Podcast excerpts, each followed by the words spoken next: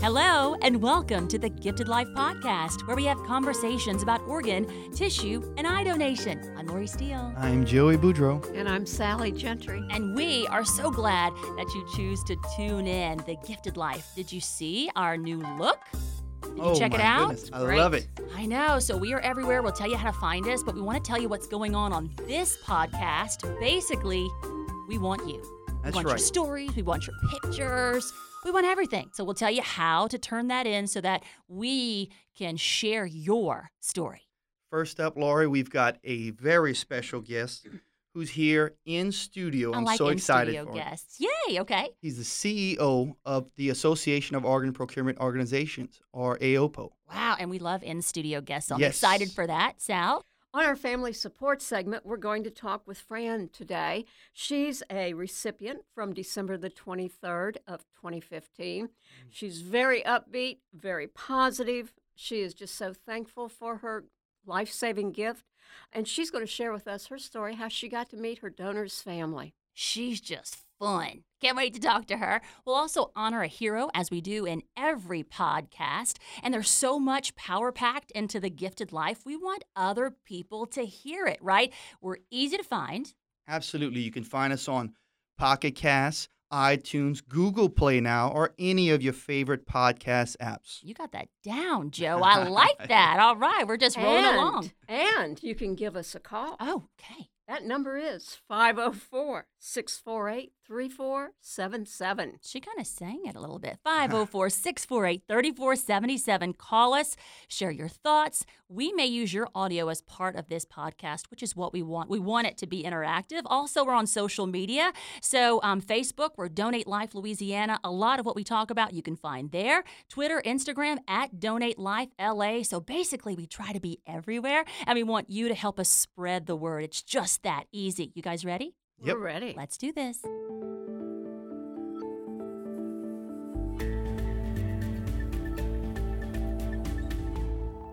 In our recovery segment today, a special guest, Sal, Yes, indeed. in studio. Absolutely. Love those. Me All right, we have Elling Eidbo, and he is with the Association of Organ Procurement Organizations, which is weird for Mhm. us to say because that's not how we commonly we usually refer say AOP. AOPO. Yeah. So, Joey, this is your friend. Yep, Yeah. yep. I first met Elling uh, around five years ago uh, when he was introduced as the CEO for AOPO. Then I found out he's been in it for much longer than that. So welcome aboard, Elling. Welcome. Thanks so much. It's a pleasure to be here in the studio with you all. Well, thank you for coming. Uh, it's always nice to have someone national that many of the other organ recovery agencies know. How long have you been in the organ and tissue donation field? Joey, it's been about uh, 20 years in total. I used to work at the uh, OPO, the Washington Regional Transplant Consortium, which is now the Washington Regional Transplant Community. And I also worked with the Association of Tissue Banks for about five years, too. And so, all total, about 20 years. What got you into the field? You know, I started out my uh, career in life uh, working in research at the National Institutes of Health at the Heart, Lung, and Blood Institute.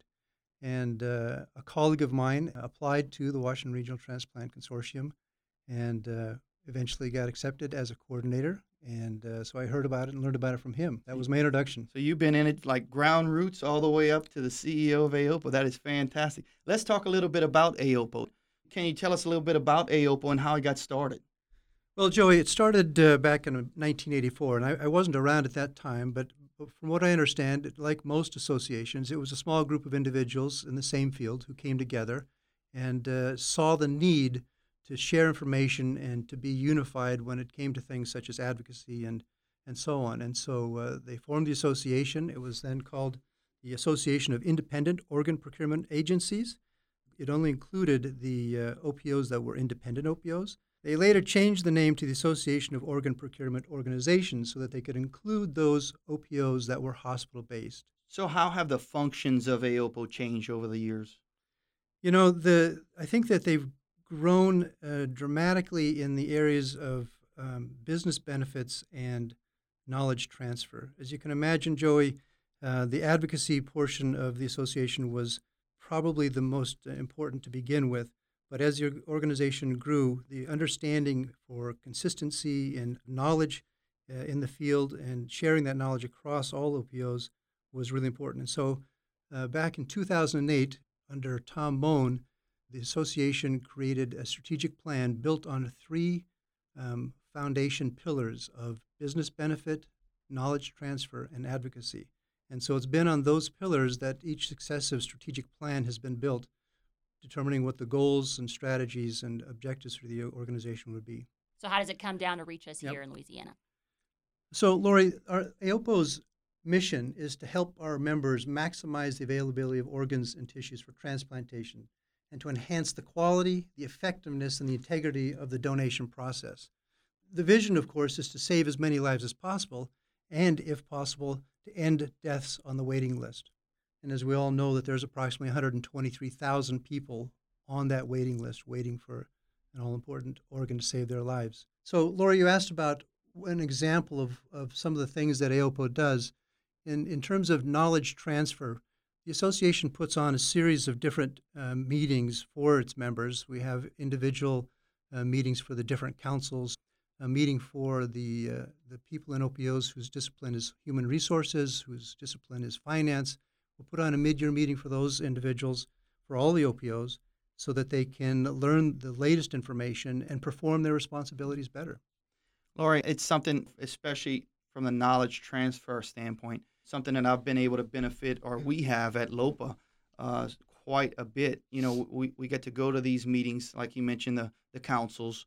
I'm part of three different councils, uh, but we're able to share. Mhm. You know, it gives us a, a conduit of sorts so that we can share information from one, especially best practice information from Mhm. one OPO to another to another, so that we can hopefully one day reach that goal of ending the deaths on the waiting list. Sally knows too. So Sally's in the field of donor family services, and so we have a council meeting, or a, Right. there is a council for donor family services, and they meet as well in a mid-year meeting, and all importantly in our annual uh, association meeting, which is coming up this June, the week of the 19th, uh, in Austin, Texas. And at that meeting, we will have sessions for for all disciplines, but uh, divided then to specific responsibilities of the people that work with OPOs. Great. And I remember that uh, information just flowing in. Here's how we're going to do it. Here's what we learn from AOPO. And then Sally and I were talking um, before the podcast. You guys even go a step further. Yes, you do work with Congress and you do legislation. Right, right. So Okay. you're absolutely right, Sally. So as I mentioned, one of those three pillars is advocacy. And so when there are regulatory or legislative issues that relate to or have something to do with organ or tissue donation, then we'll communicate and we'll try and work with members of Congress or the regulators at CMS or other agencies under HHS to help improve the processes by which OPOs do their work. So, do you have uh, lobbyists that work on your behalf to So, advocate? Like, like most associations, we do have a Okay. consulting firm that helps us with those efforts, yes.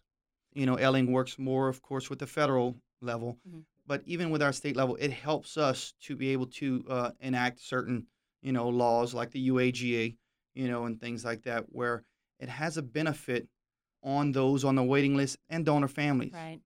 So we see it. You know, it's it's been a huge help having AOPO on our side, help us push through the hurdles that come with you know advocating for organ and tissue donation. So, Sally, you may remember that recently vascular composite allografts became designated as organs and fall under CMS as opposed to the FDA. And so AOPO and its, and its uh, brothers and sisters in the other associations, AST, ASTS, and others, worked with Congress and HHS to help make that transition possible. And so now vascular composite allografts are designated as organs. VCA or vascular composite allografts means those types of recoveries where they're they're removing hands and transplanting hands or doing a face type Right. of transplant. Uh, that's that's what we talk about when we refer to VCAs or vascular composite allografts. Yeah, Ellie, we actually had a face transplant. We had Richard Norris, uh, and he was he was our first in studio guest that we've had, uh, and he came to uh, uh, you know explain a little bit about you know his journey through the process. Well, I also would like to, to um, talk about just a little bit about the Donor Family Council. Um, I think something that was very helpful for us uh, in particular is that when I first began this program 16 years ago, there was limited information as far as any type of standards. Perhaps there was none. Let me put it that way. And so over time, as working with the Donor Family Council, um, I worked with different individuals many years back that we were able to implement some standards. So now, across the board, where other departments have these standards due to the fact it's much more regulated, uh, you know, this is a little bit more esoteric, if you will, uh, in family services, that now we do have standards that we adhere to, and it makes it more family uh, friendly uh, as far as making sure that us and other OPOs are delivering services that, that are needed and that can be measured. So, when you're talking about the metrics and how do you measure what you're doing and where you're getting to, I, I think that's something that's really important for us on this end also. Sally, you bring up a really great point. As I mentioned when I, when I kind of read off our mission of, of uh, enhancing the quality, effectiveness, and integrity of the donation process, AOPO has a, a, voluntary accreditation program that is comprised of a number of standards, and they're not just for donor family services. Those standards apply to all the different disciplines that an OPO is responsible for, whether it's administrative or procurement, um, safety, uh, finance, and so on. There's a number of there's standards that just that just about cover every discipline that an OPO is responsible for, and those standards continually evolve over time raising the level of the performance and increasing, as the mission states, the effectiveness and integrity and the quality of the OPOs. And I think it also then enhances, if you will, the professionalism of the different disciplines that are involved. Absolutely, Sally. I think that the, your, the professionalism within our field has continued to increase over time. And I think it's something that our members are very proud of, that they are accredited, that that accreditation the, the compliance with those standards is very important. Well, and I think too, what, what's very helpful for our donor families in particular is that we now know that when we are delivering our services after the recovery, we know that there are certain things that we must adhere to that will be beneficial for them, not just for us, but for the family themselves. And if we're going to be true advocates for our families post donation, then we need to have some specific guidelines that can help us do what we need to do. That's what's best for the families involved. So the, the process for for an OPO to become accredited is no small endeavor. Uh, it, it takes a lot of preparation and and it requires that the OPO maintain those those levels of performance and the the responsibilities or the criteria of those standards continuously, day after day, month after month, year after year, and every three years, the uh, the OPO is has an on-site survey where surveyors come in to verify and confirm that they're compliant with all of those standards. Mm-hmm. And if they're not, then they'll have to go through a corrective action plan. So it's a very serious endeavor to be accredited. And right now, 57 of the 58 OPOs are accredited. They they go through that process of uh, every three years a review, and uh, that last OPO is is probably we hope soon going to pursue the accreditation as well. I can remember back when there were quite a bit of OPOs that were not accredited. So it's certainly a testament to AOPO and to the organ procurement organizations themselves to raise their standards to meet the expectations to be accredited. It's it's a very important thing for us, I know, at, at LOPA, you know, as well as many of our colleagues uh, from the other OPOs. So I, I, really do think that that's a, a credit to you guys and then the organ recovery agencies to raise their standards to meet the expectations for those donor families and for those potential recipients so that no one dies on the waiting list. I think you're right. And the, and the beauty of the whole process is, is those standards – the improvement of those standards is actually driven by the membership as they see things changing, the importance of, of uh, changing with the change of tide or the change of times with different technologies or different information. The standards continue to, to evolve and become better and stronger uh, with time. And as far as LOPA, I'm just going to ask, we're strong standing, right? Lopa, Good. Lopa is strong standing. Absolutely. Ah, good. And so and so your thoughts on on this podcast. Our goal is kind of to follow your knowledge pillar and to share um, stories from across the country, from here in the state as well. So so your thoughts on on just this podcast in general. The podcast, it's uh, the your whole the podcast series that Lopa's developed is is really a fantastic program, and and I've been talking to the the team here at Lopa about what it took to put it together, and uh, I can see the value beyond what you're doing with just the Lopa community and the local community here within New Orleans and Louisiana, but beyond that, and so uh, we're looking to work with Lopa to see if we can't uh, do something a bit more national. Awesome. Great. Okay, that was our seal of approval. I'm just going to say that. Remember right. this episode. But we appreciate you being here. We know that um, you have a lot on your plate, obviously. So thank you very much. And if you want to find your region's OPO in the U.S., all you have to do is visit AOPO's website, and that's aopo.org.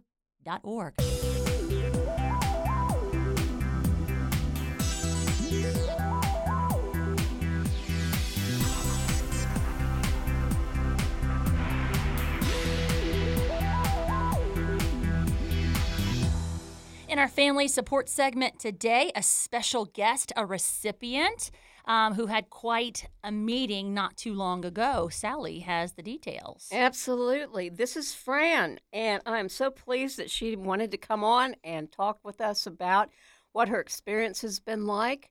Uh, so, Fran, we're just going to kind of turn it over to you, and if you would tell us uh, what led to your needing a transplant and a little bit about what happened afterwards. Certainly. First of all, it's been a joy to meet the people that make up LOPA. I feel very honored. Uh, I was diagnosed with liver cancer in May and had to have surgery on the 28th of May. The doctor came in on my post op and told me that usually he gives patients options, but I only had one, that the uh, cancer was very aggressive, plus I had a liver of a small child and I only had the one option was to go to fast track to transplant. And he asked me if I had a problem. I said no. I said, but I do have a problem at my age. I'm 69. I said, for me to receive an organ that someone younger than me should also be able to receive if we're the same match. And he quickly explained to me the process of organ donations and how the organs are um, how the recipients are decided upon. And he also reassured me that the size organ that I needed, all children and youth do not go on waiting lists like adults do, and they are automatically given the gift that they needed. So if an organ was possible for me to receive, my name would be on it. So I believed that this was my journey in life, and I truly gave it to God. I was called two times prior to the time that I received my gracious gift. And on the 22nd of this last December 2015, I was watching the news early in the morning and heard a little news clip about an uh, accident that had occurred in Assumption Parish. And an hour and a half later, Tulane called the head of organ and that I was the primary. Um, they explained to me how they recovered the organs and how when a person is so selfless or a family is so selfless to give this precious gift of life to others, that every possible gift from that person is given. Um, they explained to me all of the procedures of the transplant. Well, mine was a total miracle. My transplant surgery was much shorter than the average. I had no complications. It was just a blessing from God. God had me in His hands, and with these wonderful, talented doctors. And I was driven to get to LOPA and to write my letter of gratitude. And it took me several days to get all my thoughts together. And I'm kind of lengthy in in talking and writing, and so. Oh, my children helped me concise it down and make it sound very much intelligent. And I sent my letter off. And then I received the absolute most exciting news that my donor's family wanted to talk to me. I had a, um, a conversation uh, over the phone with the mom and the dad that was unforgettable for me. Um, this was a 17 year old child that had just got his driver's license six months prior, and unbeknownst to his parents, he had put on his driver's license that he wanted to be a donor. He had graduated school early to join the military, and this was their only son. And when they got the call and they got to the hospital, the doctors informed them that he had passed, but they were keeping him on life support because he wanted to be a donor. And the parents were really shocked, but also very, very proud of their son. And of course, they wanted to fulfill his wishes. And so, five very grateful people like I have had a chance of life. You know, we also uh, want you to tell us about how you were able to meet your donor's family at the butterfly release. And, oh, yes. And what that oh, meant now, for this you. might get kind of teary here, but oh, yes, absolutely. So we had this wonderful conference conversation between myself and the mother and the father. And this wonderful family is the Washington family from Napoleonville, Louisiana. My hero's name is D. Ronald Washington. He was 17 and a wonderful young man. And to be able to make a very mature decision of being a donor.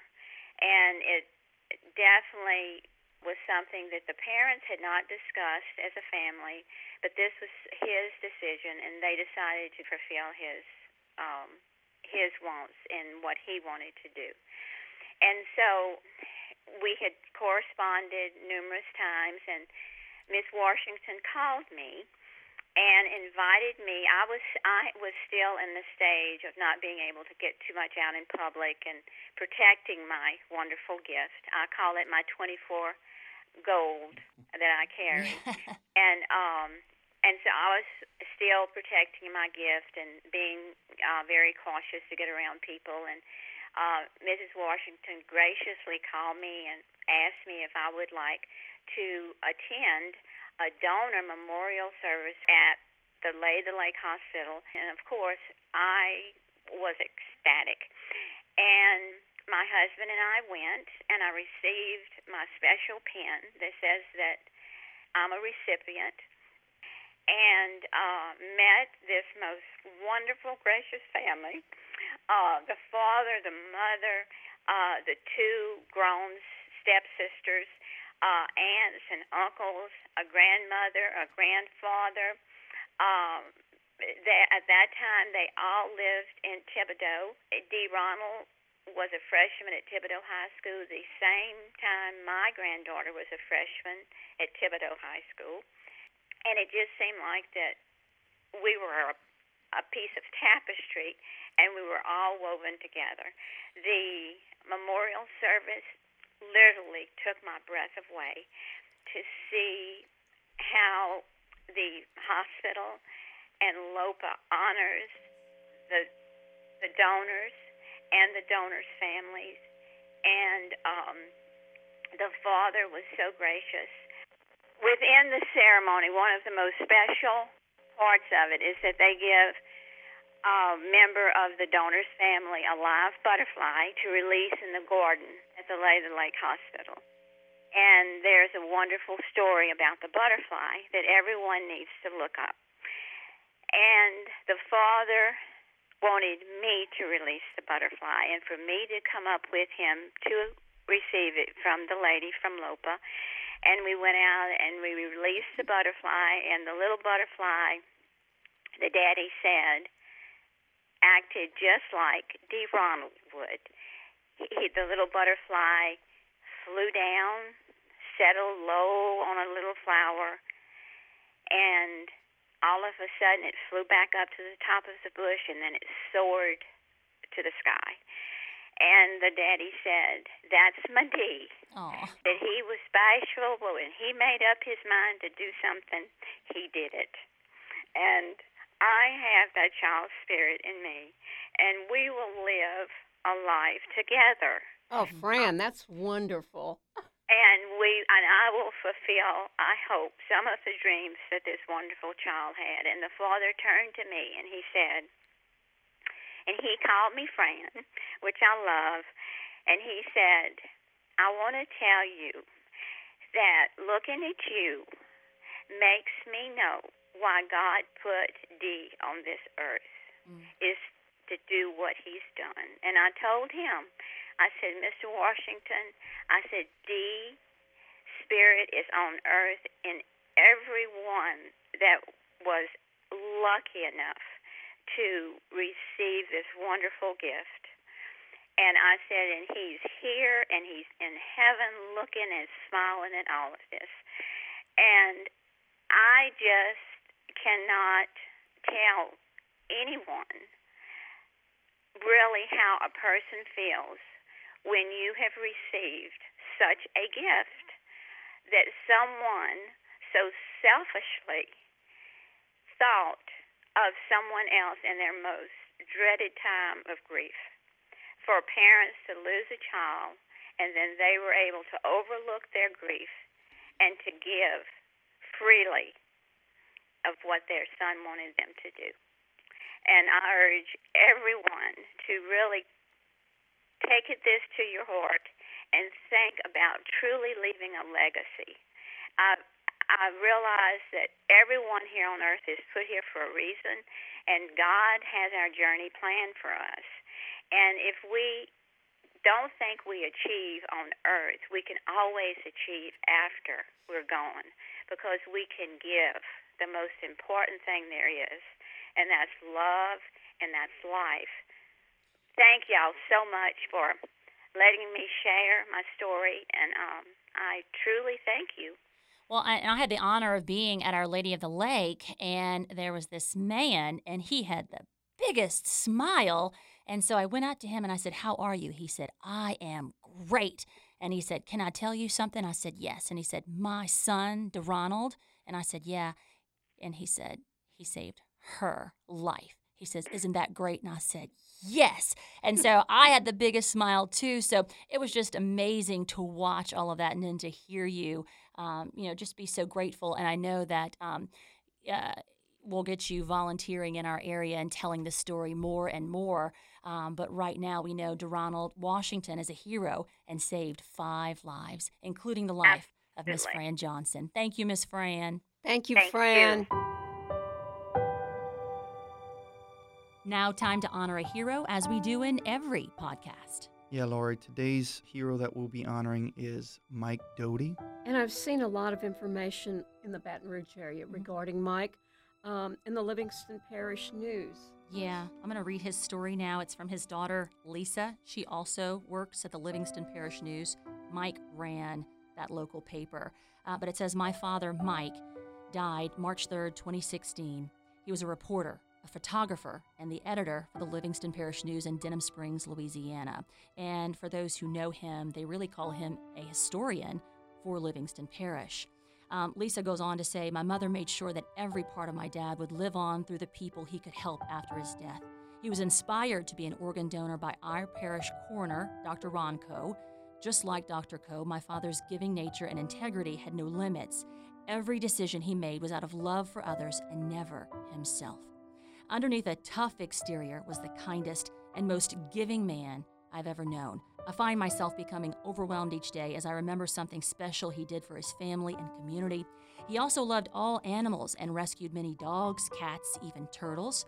Spiders had nothing to fear from my father as he would carefully place them outside if he saw one inside his home. That is something I didn't know about Mike.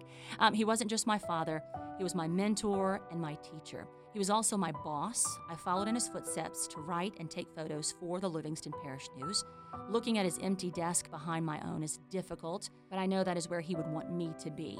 He would want me at work writing another story. I can hear his voice telling me to push myself. How could I possibly deny the man who gave me everything? How could I deny the man who gave to everyone. That is in honor of Mike Dowty, hero. And I have talked to Lisa. I can feel that emotion, um, but that whole family is so proud that he is a hero and they want to tell that story. They want uh, more people to learn about his legacy. Um, something neat that did happen after this story was written and it was published in the Livingston Parish News. They shared it on social media as well. But Dr. Coe, the parish coroner, came back to the Denham Springs Kiwanis. I'm a member there, and the, they talked about Mike's gifts about donation, about his story, and they shared uh, little little stories um, remembering this amazing man. And at this meeting, uh, one of Mike's coworkers, John, said, "I was not signed up to be an organ donor. I was not, but today I will, and I'm going to do it in honor of Yeah. Mike, which is pretty neat." So um, John called me um, today as I was on my way for this podcast, and they want to do more about donation. They want to share the word about this podcast, and they want the Livingston Parish News to be a partner when it comes to making life happen. So I think that's just Oh, incredible, wonderful. all in honor of hero Mike Dowty. Absolutely. And if you want to see more of Mike or other heroes, you can look us up on lopa.org, our website. Just click on the Heroes tab. Let's pause and say thank you to Mike for the gift of life.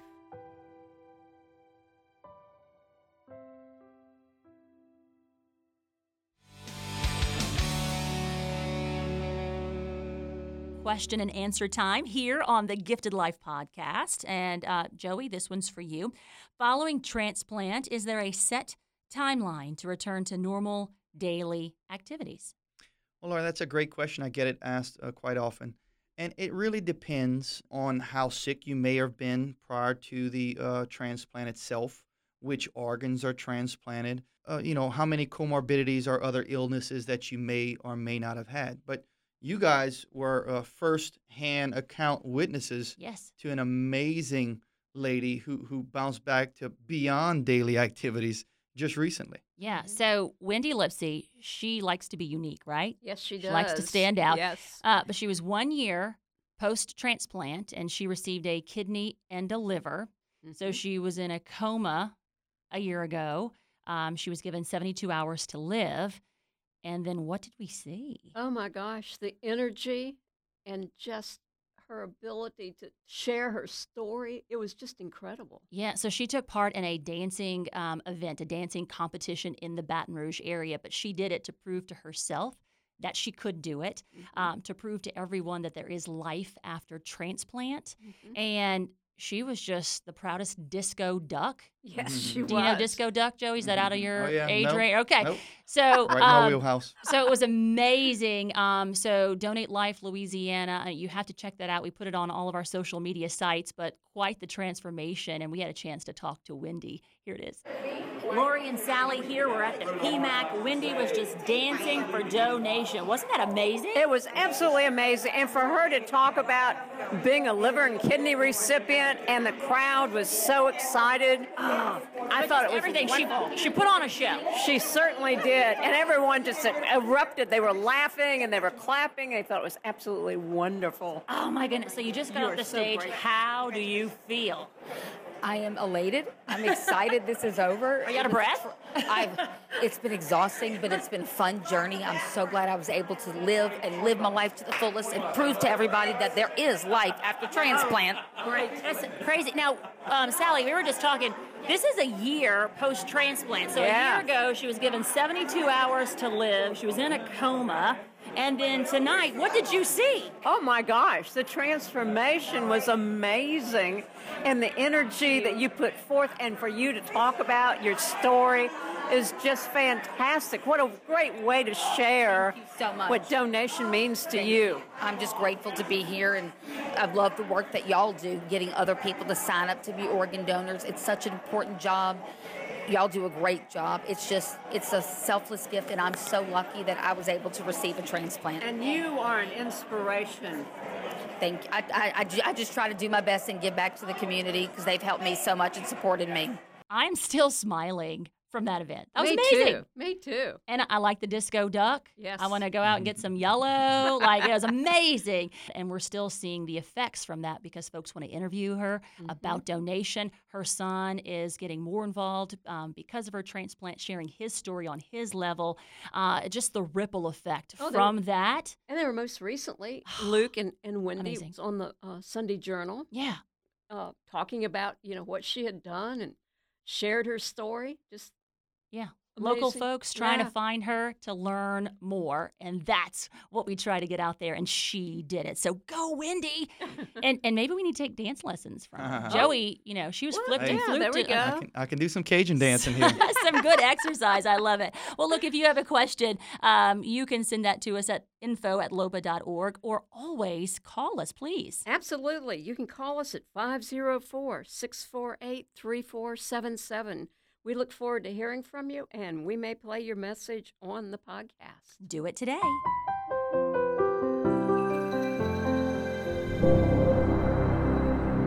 Okay, guys, another episode of The Gifted Life in the books. That's right. Yeah, mm-hmm. good one. We want to definitely give thanks to Elling Eidbo, who came all the way from Virginia, All the, the way. CEO of AOPO, to come down to our little podcast and, and share all of the good things that AOPO is doing. And we also want to thank Fran Johnson for sharing her story.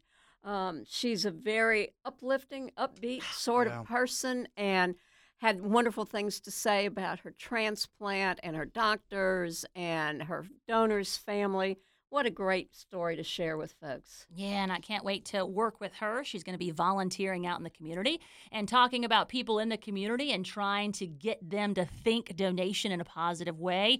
Wendy Lipsey, we talked about her and her dancing event, which was still amazing. Like we are still oh, smiling. yeah. I think we want to take dance lessons. Joey? N- no. I'll try. Okay. I didn't think we were going to talk him into it that easily. No, he, he kind of came Yeah. around, didn't he? Wendy made it look easy, but everybody in a filled PMAC heard about donation. People outside, I mean, this is spilling over, and we talked about that ripple effect, which is amazing. And that's what we want to encourage you to do. We want to challenge you um, to do something that you don't normally do to help make life happen. Do it today.